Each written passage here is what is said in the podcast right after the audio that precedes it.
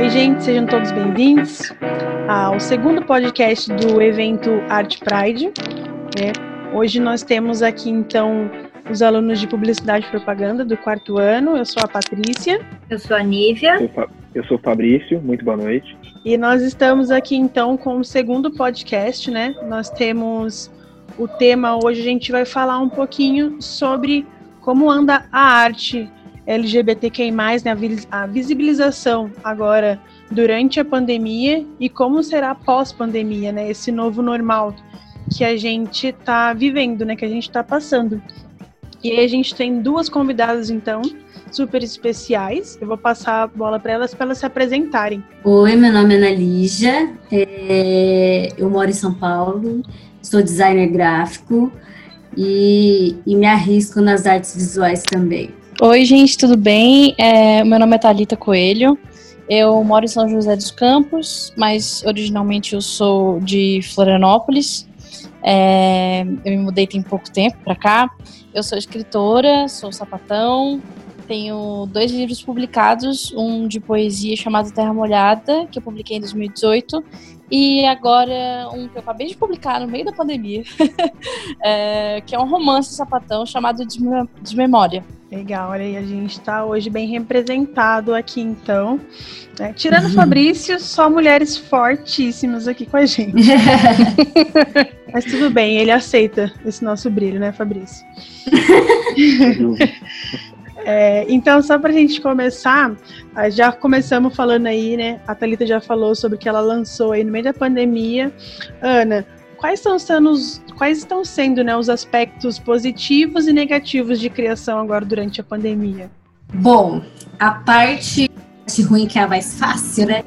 Eu acho que o fato de você ficar enclausurada, é, né, quem está respeitando a quarentena, é, você ter que lidar muito com as suas emoções diariamente, assim, de uma parece que tudo está mais potencializado, assim. E, e, isso pode ou não ajudar na criação, né? Então, o fato de você lidar com ansiedade, às vezes, sei lá, né? Depende muito, assim, da pessoa, mas acho que esse é o lado negativo de você ficar enclausurado e não poder se inspirar ou, sabe, ir, ir para a rua, dar uma volta, pegar inspiração. Então, isso acho que acaba atrapalhando bastante. Por outro lado, a parte boa é. Dep de, eu sempre vou falar depende, tipo, porque não é regra, né? Não, não, é, não existe uma verdade. Mas você pode se ficar mais produtiva. Eu fiquei bem mais produtiva na pandemia. É, não, não com as artes visuais, mas mais como designer gráfico. É, então eu tenho trabalhado bastante assim e eu estou sendo obrigada a ter uma certa disciplina e, e rotina, né? Acaba, é, essa parte positiva também que você vai descobrindo outros aspectos da, da, parte da criatividade, né? Então a criatividade sozinha ela não é nada, então ela precisa de disciplina, ela precisa de uma rotina, é, ela precisa de inspiração, precisa de um tempo, é, então você vai aprendendo isso, né? E eu, e eu tenho falado assim que tudo que está acontecendo na pandemia acontece normalmente nos nossos dias. Mas como a gente está é, dentro de quatro paredes, vamos dizer assim, tudo se potencializa, né? É, então eu estou aprendendo muito sobre mim mesma hum, e a lidar com o dia a dia de profissional, de regras, de, de rotina para produzir né? Então, ah, até para minha para artes visuais assim, eu cheguei a produzir alguns quadros, mas numa escala bem menor assim do que antes. Enfim, é um, é um processo meu também, né? Eu não estou muito na pegada de, de fazer quadro agora. Então, eu estou num processo muito mais interno do que externo. Por outro lado, né, o meu profissional, o meu, meu ganha-pão, decolou, assim, em termos de criatividade, né? Então, acho que seriam esses, esses dois lados e tentar equilibrar ao máximo, né? Porque a gente, apesar do caos que, que o mundo está, e principalmente nosso país, né?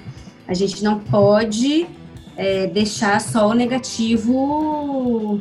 É, só o negativo no nosso dia a dia, né? Então a gente tem que equilibrar e, e de uma maneira mais sei lá, buscar o lado positivo das coisas, de, de manter um equilíbrio, a sanidade mental.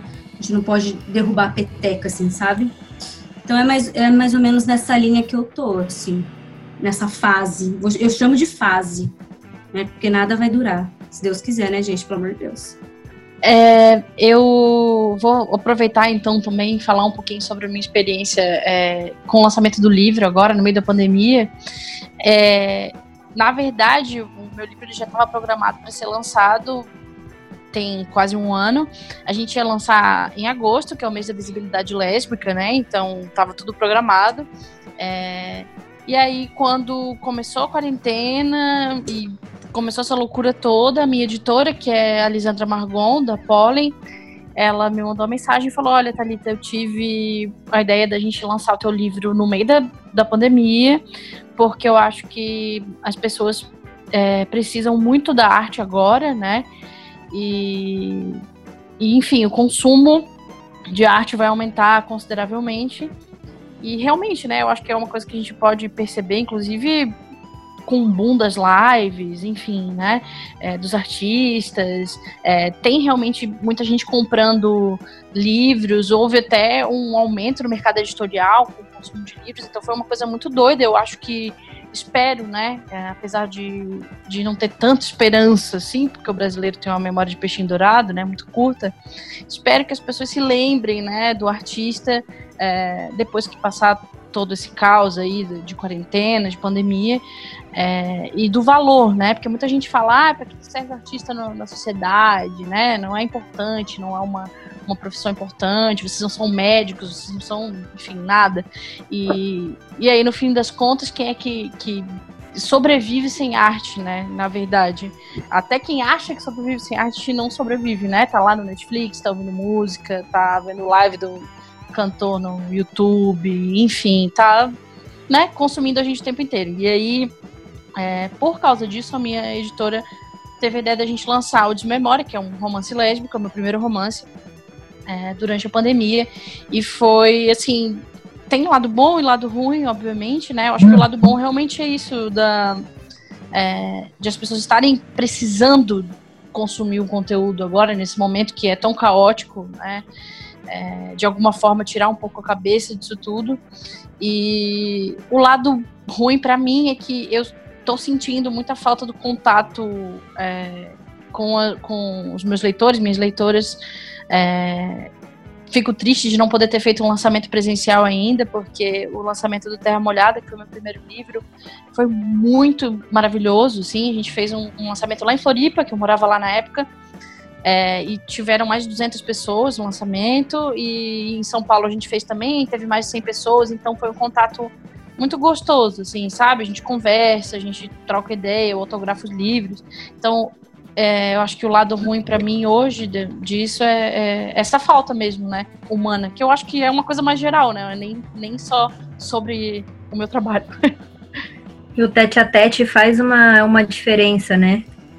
Nossa, faz demais, assim. É, e eu sou, não, não pareço, na verdade, que eu sou bem faladora, mas eu tenho, eu sou meio tímida, assim, principalmente pessoalmente, eu fico meio travadinha, mas mesmo assim eu sinto muito, muita falta, assim. O pessoal é, é incrível e no geral as minhas leitoras elas são, digo minhas leitoras porque a grande maioria são mulheres, né? Uhum. É, elas elas são muito maravilhosas, me apoiam demais, divulgam meu trabalho. É, é, é realmente sinto falta delas.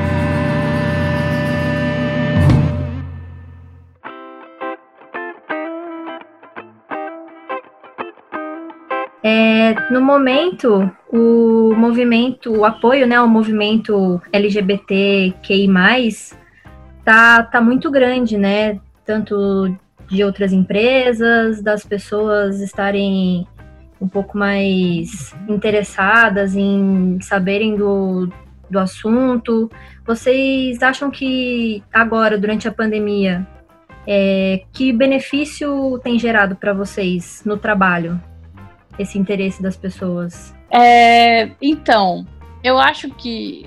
Assim, não, na verdade, eu não sei se eu concordo 100% que o movimento LGBT hoje ele não é nem que ele não tem visibilidade, que a gente não está lutando, mas eu acho que é um, um, os motivos de a gente estar tá fazendo isso e de a gente estar tá tentando ter um pouco mais de voz também tem a ver com o levante conservador, né? Então eu acho que que é meio que uma, uma, reação, uma reação, sabe? É uma consequência. Então, a gente ganhou muito, muita visibilidade e, e, ganhou muito poder, bem entre aspas, né? Porque, obviamente, a gente sabe que, é uma, que a gente é uma população bastante marginalizada. É, e aí veio esse levante conservador, né? Querendo meio que impedir. E eu acho que hoje a gente tá meio que na luta, sabe? Eu enxergo meio como uma batalha mesmo, assim tem duas forças, a gente perde o tempo todo, ganha em algum, alguns lugares. É, e aí eu acho que a gente também tem que lembrar que a maior parte da visibilidade dentro do, da comunidade LGBT, é, ela é muito influenciada pelo capitalismo, então tá visando lucro, e aí a gente, eu, eu sempre falo, né, dinheiro é importante porque a gente precisa sobreviver dentro do, do da sociedade capitalista. Mas é, a gente tem que tomar cuidado para não visar só o lucro né? E, e aí eu, eu percebo também que há uma, é, uma visibilidade muito maior, por exemplo, do, dos homens dentro da comunidade LGBT, né? Então, hoje mesmo eu estava falando sobre isso com alguns seguidores e, e tal, que, por exemplo, das minhas, da, da, os meus leitores, eles são minhas leitoras, né? Em grande maioria mulheres. E aí, grande maioria mulheres da comunidade, né, LGBT. São lésbicas, bissexuais, mulheres trans, enfim. E aí, é, não tem homem me lendo. É muito doido isso. Que, tipo, a, a porcentagem de homens que compram meus livros e que me leem, que me seguem, que vêm falar comigo, é muito pequena. E aí eu fico me perguntando, pô, cadê o, cadê os caras da comunidade LGBT apoiando, sabe? Dando voz às mulheres que estão dentro da comunidade também. Então eu acho que, apesar de sim concordar que tem assim uma movimentação que a gente se ajuda muito, que a gente vai meio que se puxando e tal, eu ainda vejo um, um, uma falha, sabe, dentro da própria comunidade, assim. Uhum. Então, outra coisa que eu acho interessante, assim, também a gente pontuar é o uso da visibilidade, o quão ela é realmente, entre aspas, real, porque a gente fala muito, muito na internet, né? Então, essa visibilidade, para mim, ela é muito mais ampla na internet. E eu não sei como é que é o mercado aí na, no Vale do Paraíba hoje, mas aqui em São Paulo a gente tem é, feiras muito muito marcadas, LGBTQ, só entra é, LGBTQ, sabe? Então é muito segmentado. E não é tão amplo assim quanto na internet, porque na, na internet é, por essa questão do, do, do, capitalismo também, das marcas apoiarem, é tudo muito grande, né? Então, o quão realmente essa luta vai para o dia a dia, né? Então, acho que, é, acho que vale uma reflexão aí do quão isso impacta no nosso trabalho. Se não fosse a internet, por exemplo, eu teria esse espaço aqui no mundo é, offline, sabe? Então, aqui em São Paulo, a gente consegue segmentar esse mercado, apoiar, ter a visibilidade, ainda que pequena, né? Então, é, existem bastantes feiras aqui, né? Então, tem, não sei se vocês conhecem o projeto da Casal 1, é um dos maiores projetos aqui de São Paulo, que, que é, da LGBTQ a no, que, que, estão na rua, sabe? Então eles têm bastante. O Emicida já fez, já fez trabalho com eles, assim, então é bem grande. Então eles têm uma assistência muito interessante. E eles promovem, eles abrem espaço para feira de principalmente mulheres LGBTQ. É, e só que, tipo assim, é, é, é aquilo, é a comunidade, entendeu? Não é tão amplo quanto se parece na internet. Então, acho que vale pontuar isso também para a gente não fugir muito da realidade do que é essa nossa voz. Né? Infeliz, infelizmente, a gente vive num país ainda conservador. Estamos mudando bem pouquinho, aos poucos, mas a gente ainda tem um país muito conservador. E, pessoal, falando um pouco de internet, de amplitude, de, de alcance e tudo mais, é, nós vemos muitas grandes marcas se apoderando desse discurso. Então a gente vê grandes varejistas de roupa, é, supermercado, todo mundo está querendo abraçar agora a causa e a gente sabe que por muitas vezes não é legítimo. Ele só dentro da empresa funciona uma estrutura de opressão, mas na campanha publicitária todo mundo abraça e beleza. e a gente sabe que esse pessoal lucra é, com essas campanhas.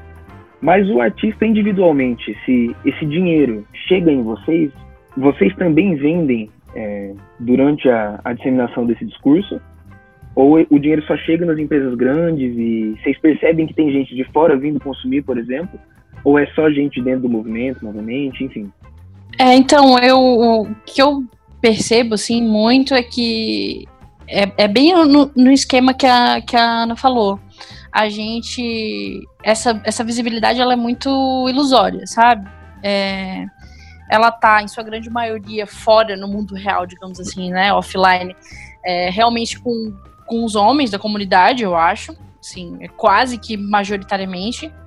É, e aí na internet a gente tem essa falsa é, sensação de que a gente tem muita visibilidade porque é um espaço de, de democratização, de conhecimento, enfim. Então, realmente, ela ajuda muito, mas falando especificamente sobre lucro e tal, olha, é, é muito complicado. Eu acho que o dinheiro vai realmente para as grandes empresas, que elas se focam no Pink Money, eles querem dinheiro e é isso que importa. É, são pouquíssimas as empresas que realmente estão fazendo algum tipo de ação ou, ou dentro né, do, da sua estrutura, ou que, enfim, respeitam os funcionários é, LGBT. Então, eu acho que. Assim, eu não vejo realmente a galera de fora vindo consumir, por exemplo, uhum. comprar livros comigo. Eu acho que a gente é um sistema de retroalimentação ali. Eu, é a comunidade que fica me lendo, em grande maioria. Exatamente são as mulheres lésbicas, bissexuais ou, ou pansexuais, né? enfim, mulheres que amam mulheres, é, que me leem, e se não fossem elas, é, não tinha lucro nenhum. Basicamente, na verdade mesmo, eu não vivo hoje de, de literatura, né? É muito difícil, é um mercado muito complicado no, no Brasil. É, eu, eu sou professora também, então, né, meu sustento vem disso. Eu, mas o pouco dinheiro que eu ganho é muito pouco, porque também tem um monopólio de editoras, né, que são muito grandes e que hoje no Brasil estão em, em, em, derrocada, né, elas estão falindo, na verdade, né, todo o, o mercado literário está numa crise e hoje as editoras independentes estão se saindo melhor, né? E a galera que publica nas editoras grandes é a galera que tá em livraria, tá, na, tá lá na Saraiva, tá na Livraria Cultura, enfim, nas grandes livrarias que todo mundo conhece. A, nas estantes vocês vão ver as mesmas pessoas sendo publicadas e essas pessoas têm uhum. o mesmo perfil. Elas são homens, elas são brancas, eles são homens cis, são heterossexuais, de classe média ou alta e que estão no eixo Rio-São Paulo. É isso. É, então é, é, é, muito doido, porque a gente que é da comunidade LGBT, no geral, principalmente as mulheres, elas estão publicando em, em editoras menores, independentes, e não estão ganhando muito dinheiro para fazer isso. É, então é, é, é, bem complicado, assim.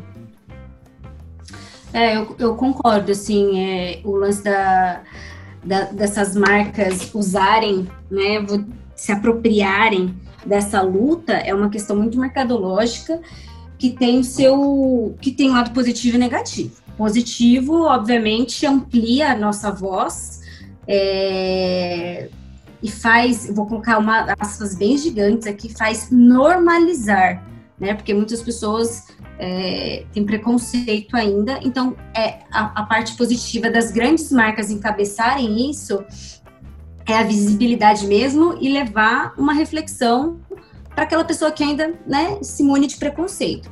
E a parte negativa é bem isso, não chega, não chega para a base, né? Então, o lucro se mantém para a galera lá de cima e, enfim, para quem para quem está no patamar acima, sei lá, não sei outra palavra para usar. E, e, os produtores é, independentes realmente não têm acesso a essa verba, né? Não, não chega nisso. Talvez é, eu acho que chega de uma forma intangível. Né? Talvez a visibilidade gere uma reflexão e a pessoa pode chegar, é, abrir espaço na cabeça dela e falar, putz, posso passar a seguir é, um artista LGBTQ, o que, que eles têm para dizer, sabe? Mas é muito, é, é, muito, não é palpável isso financeiramente dizendo, entendeu? É, então, não é ruim as marcas se apropriarem, mas também tem que prestar muita atenção nesse discurso e, e para que, serve esse discurso, né? Nem todos estão realmente na luta com a gente. É, então, acho que vale uma reflexão geral aí.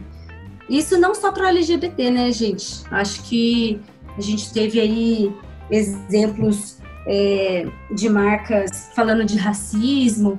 É, então, eu vi, eu vi muitas marcas se pronunciando, mas não tem um negro ou uma negra no seu, no seu corpo é, de funcionários, né?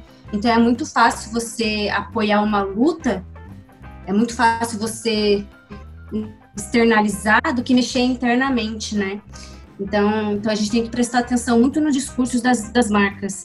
Eu sou designer, designer gráfico, então trabalho diariamente com marcas e seus propósitos, né? Então tem que prestar muita atenção a, a, a que chega o, o discurso para ver o que, que você está comprando, se é só uma ideia ou se realmente é o propósito, né? Acho que vale a reflexão. Realmente. É, no podcast anterior, né, a gente falou com o Brum e ele falou um pouquinho sobre isso, né? Que às vezes até o, o pessoal a gente nem tá mais tão comemorando, digamos assim, né, entre aspas, o, o mês do orgulho LGBT, né? Porque virou uma data comercial, né? Eles sentem isso, né? Que é bonito colocar lá a Pablo lá na frente da marca, mas dentro mesmo da empresa acaba sendo totalmente o contrário, né? Você não tem essa Sim, representatividade exatamente. dentro da empresa, né? E é bacana esse bate-papo que a gente está tendo aqui, porque vocês são de artes distintas, né? A Ana, ela já falou que ela tá mais na arte dela de, de design gráfico, né? Que é a profissão dela. E a Talita também falou, né, que não está sobrevivendo da literatura, né? Mas é bacana a gente ver esses, essas duas artes, né, que elas são distintas, né? É, e vocês sentem, por exemplo, que tem diferença é, do impacto nesse distanciamento, né? Então, o pessoal está consumindo mais arte mesmo, está consumindo ou é só mais livro, ou é só mais filme? O que, que vocês entendem disso? Ou vocês mesmos, né? O que, que vocês estão consumindo mais? Ah, eu acho que eu acho que ficou bem claro nessa pandemia a importância da arte, né?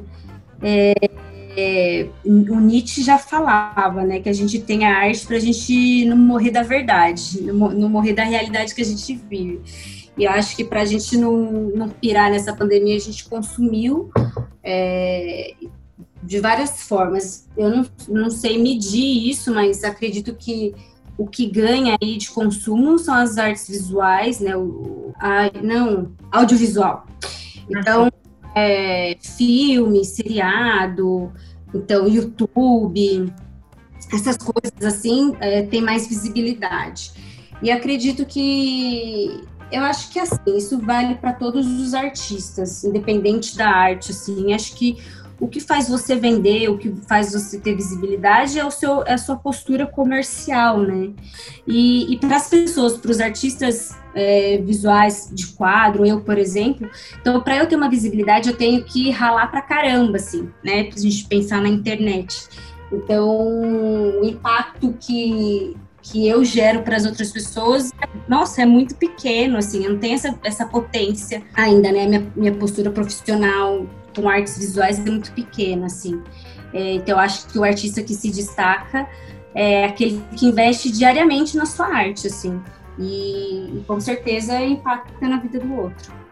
Gente, eu, eu acho que a Ana tá certa, eu acho que, que realmente as artes é, audiovisuais elas estão tendo um impacto maior na, na vida da gente que está um pouquinho mais isolado, né?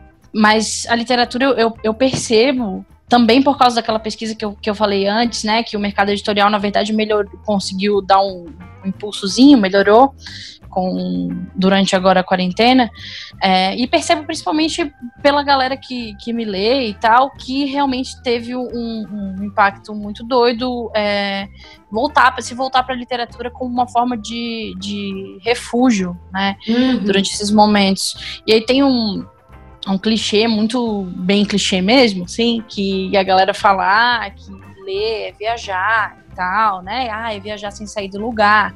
E eu acho que nesse momento de, de desespero mesmo, é meio isso. Uh, e não só viajar, de sair no lugar, sair do lugar, sem sair do lugar, mas é uma forma de escapar da nossa própria realidade, né?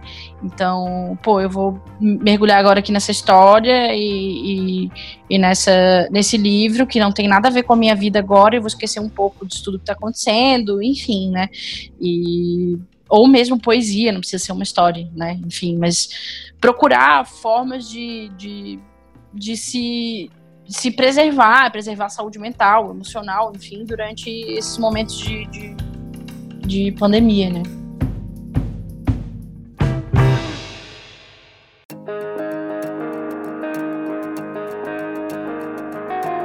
Ana já falou no comecinho que está sendo bem tentando manter uma rotina, né, bem disciplinada.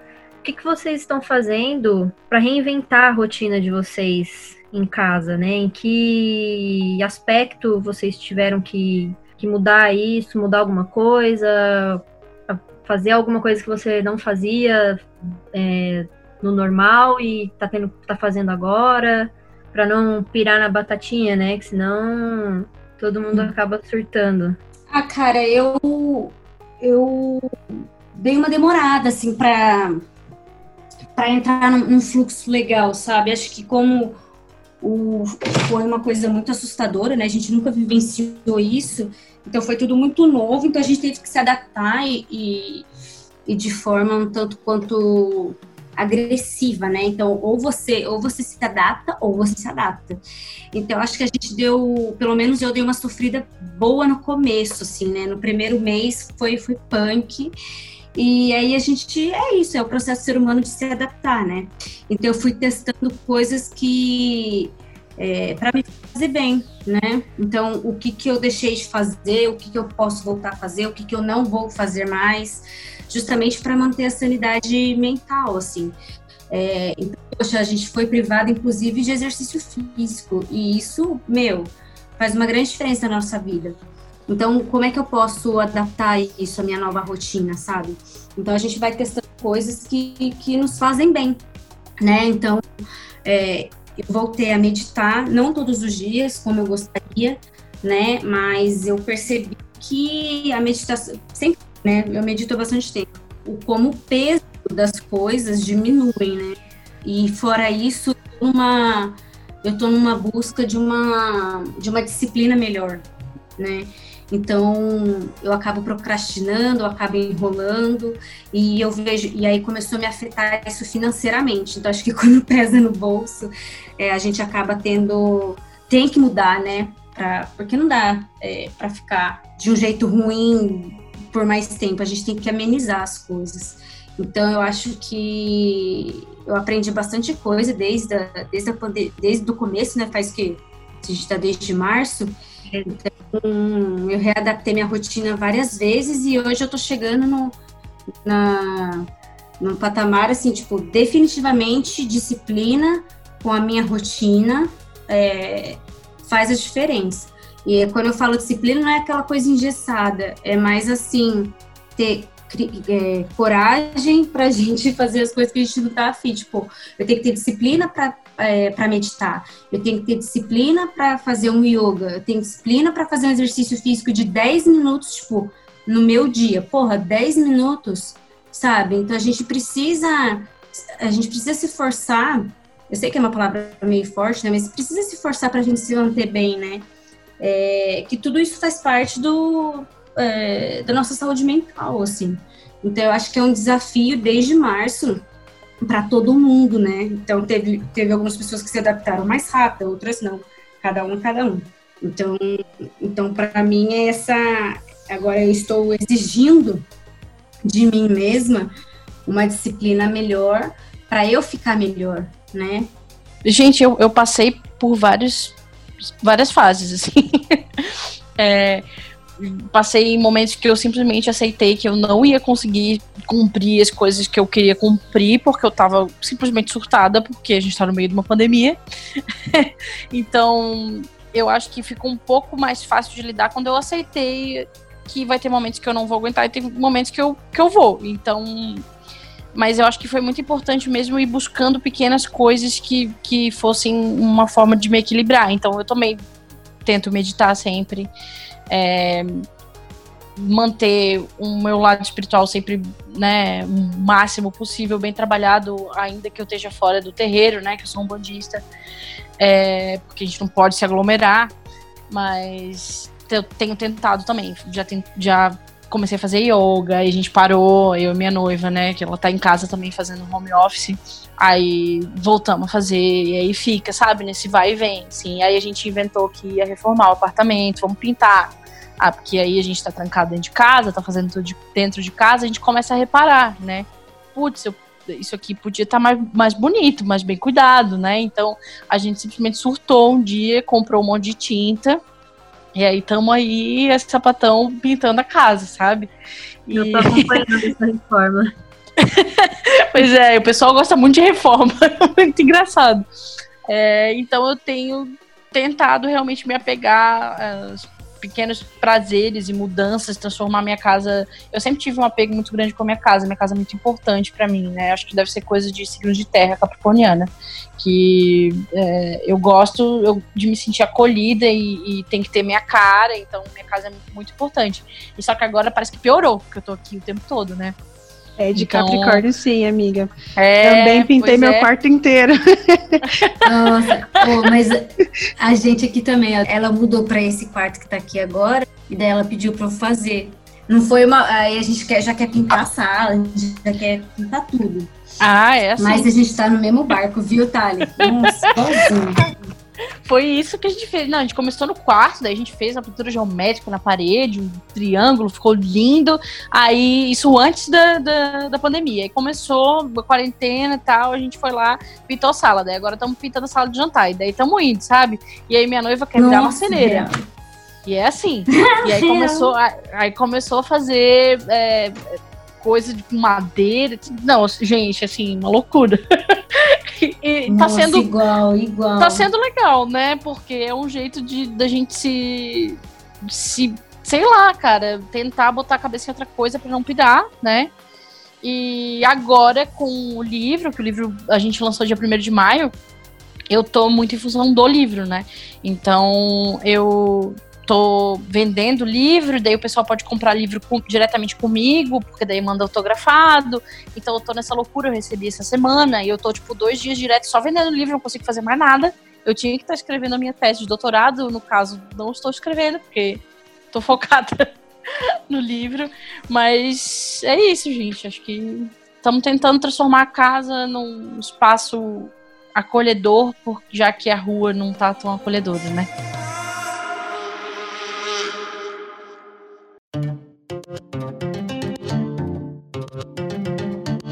Falando ainda de transformação, de mudança, de futuro, tá tudo muito muito confuso, né?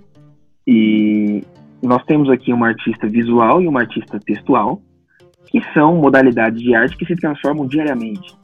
Os formatos mudam diariamente, o jeito que a gente consome, o tanto, a velocidade que a gente consome, tudo muda muito. E como a gente está num período muito confuso da história, é, a tendência é que mude também a forma como a gente consome atualmente, como a gente vai consumir no futuro.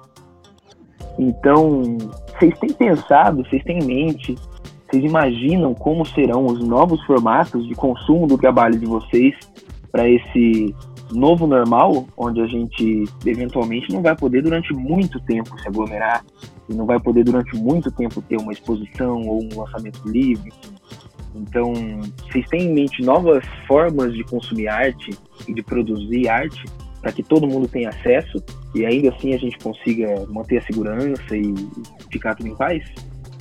Cara, eu só consigo, dentro da minha limitação, eu só consigo pensar em internet, assim. Tem um cara que eu sigo, ele é canadense, e ele faz é, e ele faz um, umas performances com tinta né? ele é artista visual né?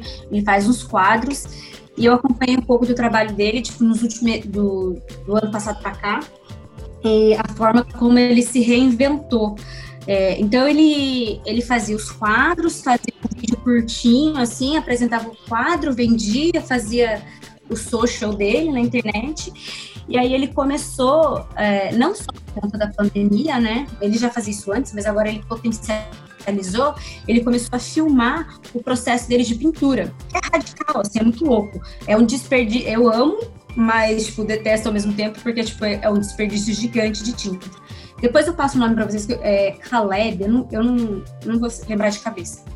Então, eu acho que a performance para todas as artes ela é válida. Acaba sendo né, um produto audiovisual, mas acho que a escrita é, pode ser super reinventada também. Eu acessei um podcast esse esses dias é, de uma atriz, ela fez a Monique Iose, ela chegou até a fazer CQC, e ela tá, tá, com esse projeto, e ela, e ela contou uma história, uma narrativa, são sete episódios no Spotify, contando uma história. Isso é, é, tipo novela de rádio, né? Então a gente está voltando nos tempos de consumir arte, né? Quando o rádio era antes da televisão, né? Bombava. E aí eu me peguei consumindo, de uma certa forma, literatura. Era um roteiro estruturado com uma história maravilhosa, né? E os efeitos audiovisuais. Então, eu, eu ouvi os sete episódios direto, assim, sem parar. Tem no máximo meia hora cada um, assim. Porque eu fiquei presa na história. Então, tipo assim, é, é, um novo, é uma nova forma de eu consumir uma história. Eu não precisei ver um vídeo. Aquilo me agarrou de forma só de áudio, os efeitos sonoros. Então a gente acaba é, tendo a oportunidade de consumir coisas que a gente não consumiria em outros formatos, né? Então, então esses dois exemplos, né? Então, o cara que é um artista visual, ele muito bem podia pintar o quadro, colocar lá, tirar uma foto, uma coisa estática e vender. Não, tipo, a, o além disso, o que, que eu posso fazer? Tirar essa parte do estático, como é que eu posso entreter as pessoas? Como eu posso vender a minha arte é, além do que eu já faço? Então ele vai lá, filma, é um, um puta trabalho que ele faz, você vê, tipo, a estrutura da câmera. É, é, tem até uns vídeos assim, tipo, dele caindo, sabe? Tipo, montando a estrutura da câmera para pegar tudo. É, então ele começou a, a, filmar a performance dele. Então ele está vendendo a arte dele, entregando a arte dele além do comum, né? Isso é inovar, se reinventar. E a mesma coisa é, dessa atriz, né, da, da Monique Ozzy, junto com outros produtores. É, entre, ela é atriz de novela, então ela prepara um roteiro e, e, e grava o áudio com efeito o, com efeito de áudio, parecendo uma novela, parecendo uma narrativa. Parecendo não, né? É uma narrativa que entretém e a gente nem percebe, que a gente fica imerso naquilo. Então, é, são novas formas de você. É, que você encontra para entregar a sua arte, né? É, então, acho que solução tem, medidas tem, criatividade está aí para isso, acho que o lance é, é encarar e arriscar, sabe? De uma maneira geral, assim, para todas as para todos os tipos de arte, tudo, tudo você consegue mostrar, é, dependendo do seu empenho, da sua criatividade, é, a gente consegue se reinventar, sabe? Então, acho que a gente está caminhando para isso, é, novas possibilidades da arte, das artes serem mostradas, né? Da, da criatividade, né? É, eu, eu, eu, concordo muito, assim, eu acho que a internet, ela, ela vai ter um... Não, ela não vai ter, né, ela já tem um papel na nossa geração absurdo, né, é, e eu acho que agora, nesse momento de pandemia, a importância dela realmente vai ser é, no quesito de, de aproximar o máximo possível também as pessoas, então eu, eu imagino que as pessoas vão se agarrar cada vez mais a todas as ferramentas possíveis para se sentir perto dos outros, né? Então, por exemplo, uma coisa que a gente está tendo que fazer diferente, né? E que eu, que eu, eu tive que também, de certa forma, me reinventar. Não pude fazer o lançamento presencial, então é, não posso fazer a sessão de autógrafo que eu faço normalmente.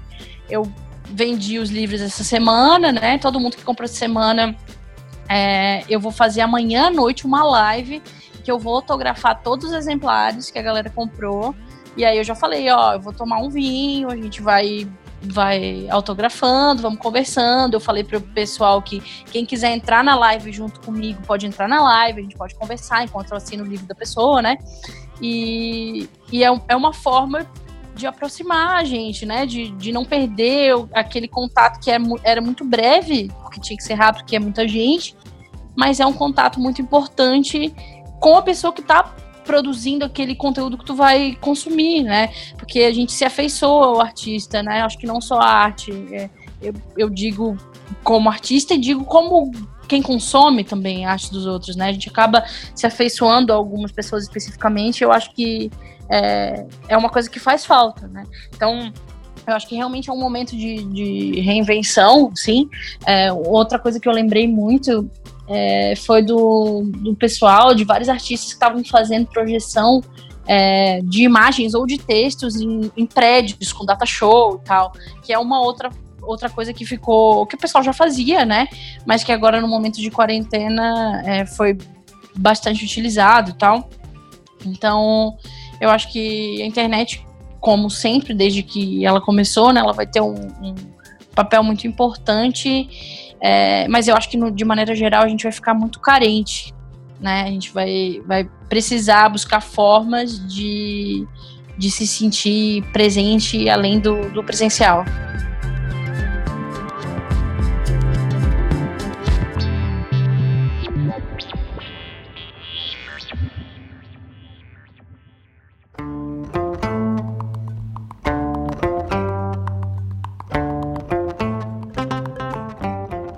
Então, gente, queria muito agradecer vocês por ter dado essa oportunidade da gente ter batido esse papo bem interessante, né? A gente foi aí de dicas de artistas, dicas de podcast, dicas de pintura de quarto, de parede.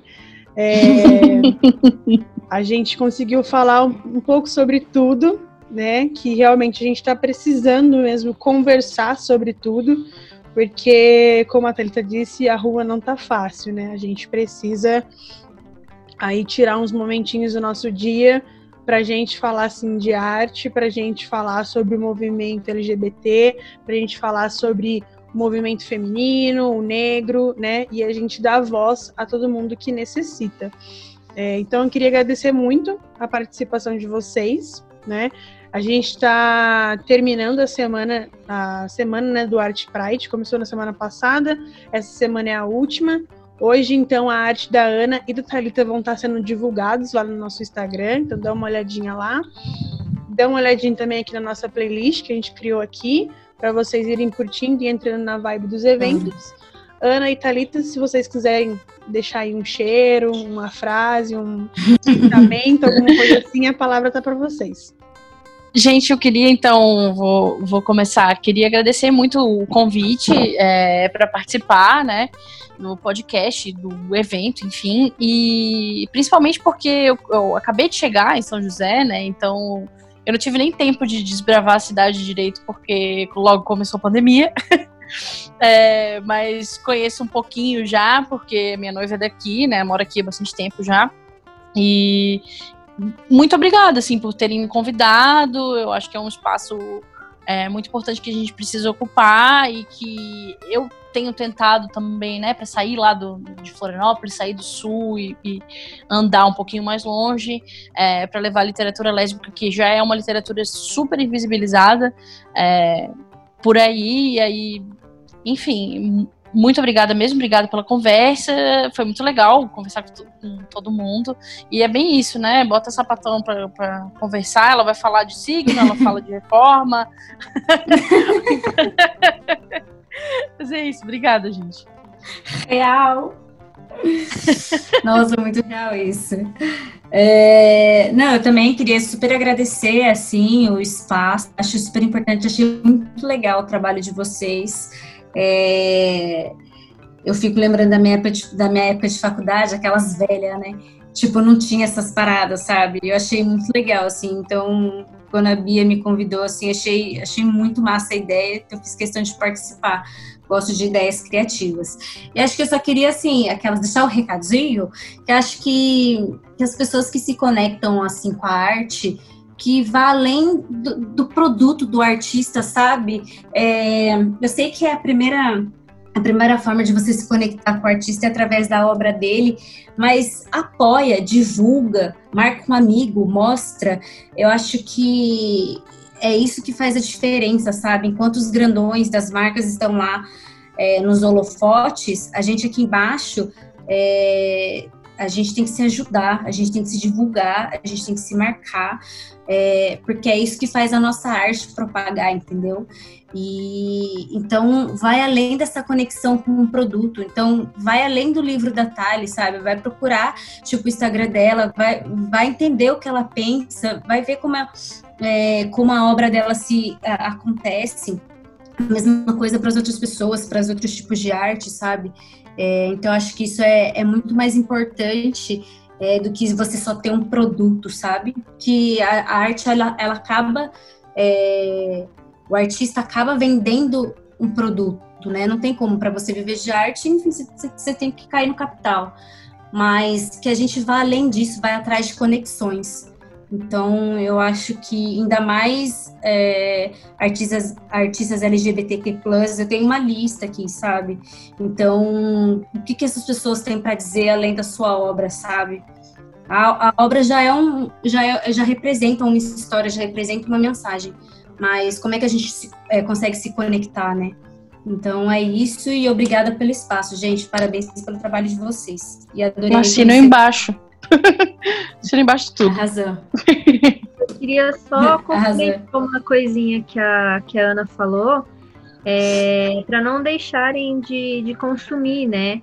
E dar apoio para esses artistas regionais, seu amigo está um trampo agora, uma curtida, um compartilhamento, não é nem cinco segundos. Então, do mesmo jeito que você divulga e você consome artes Exato. e artistas grandes, faça isso com seus amigos, com alguém que você conhece da região, para que eles cresçam também, para conhecer um pouco mais, não, não deixar de consumir ainda mais é, logo após o evento, né? Então não deixa de, não para de seguir, continua seguindo, compartilha e é isso.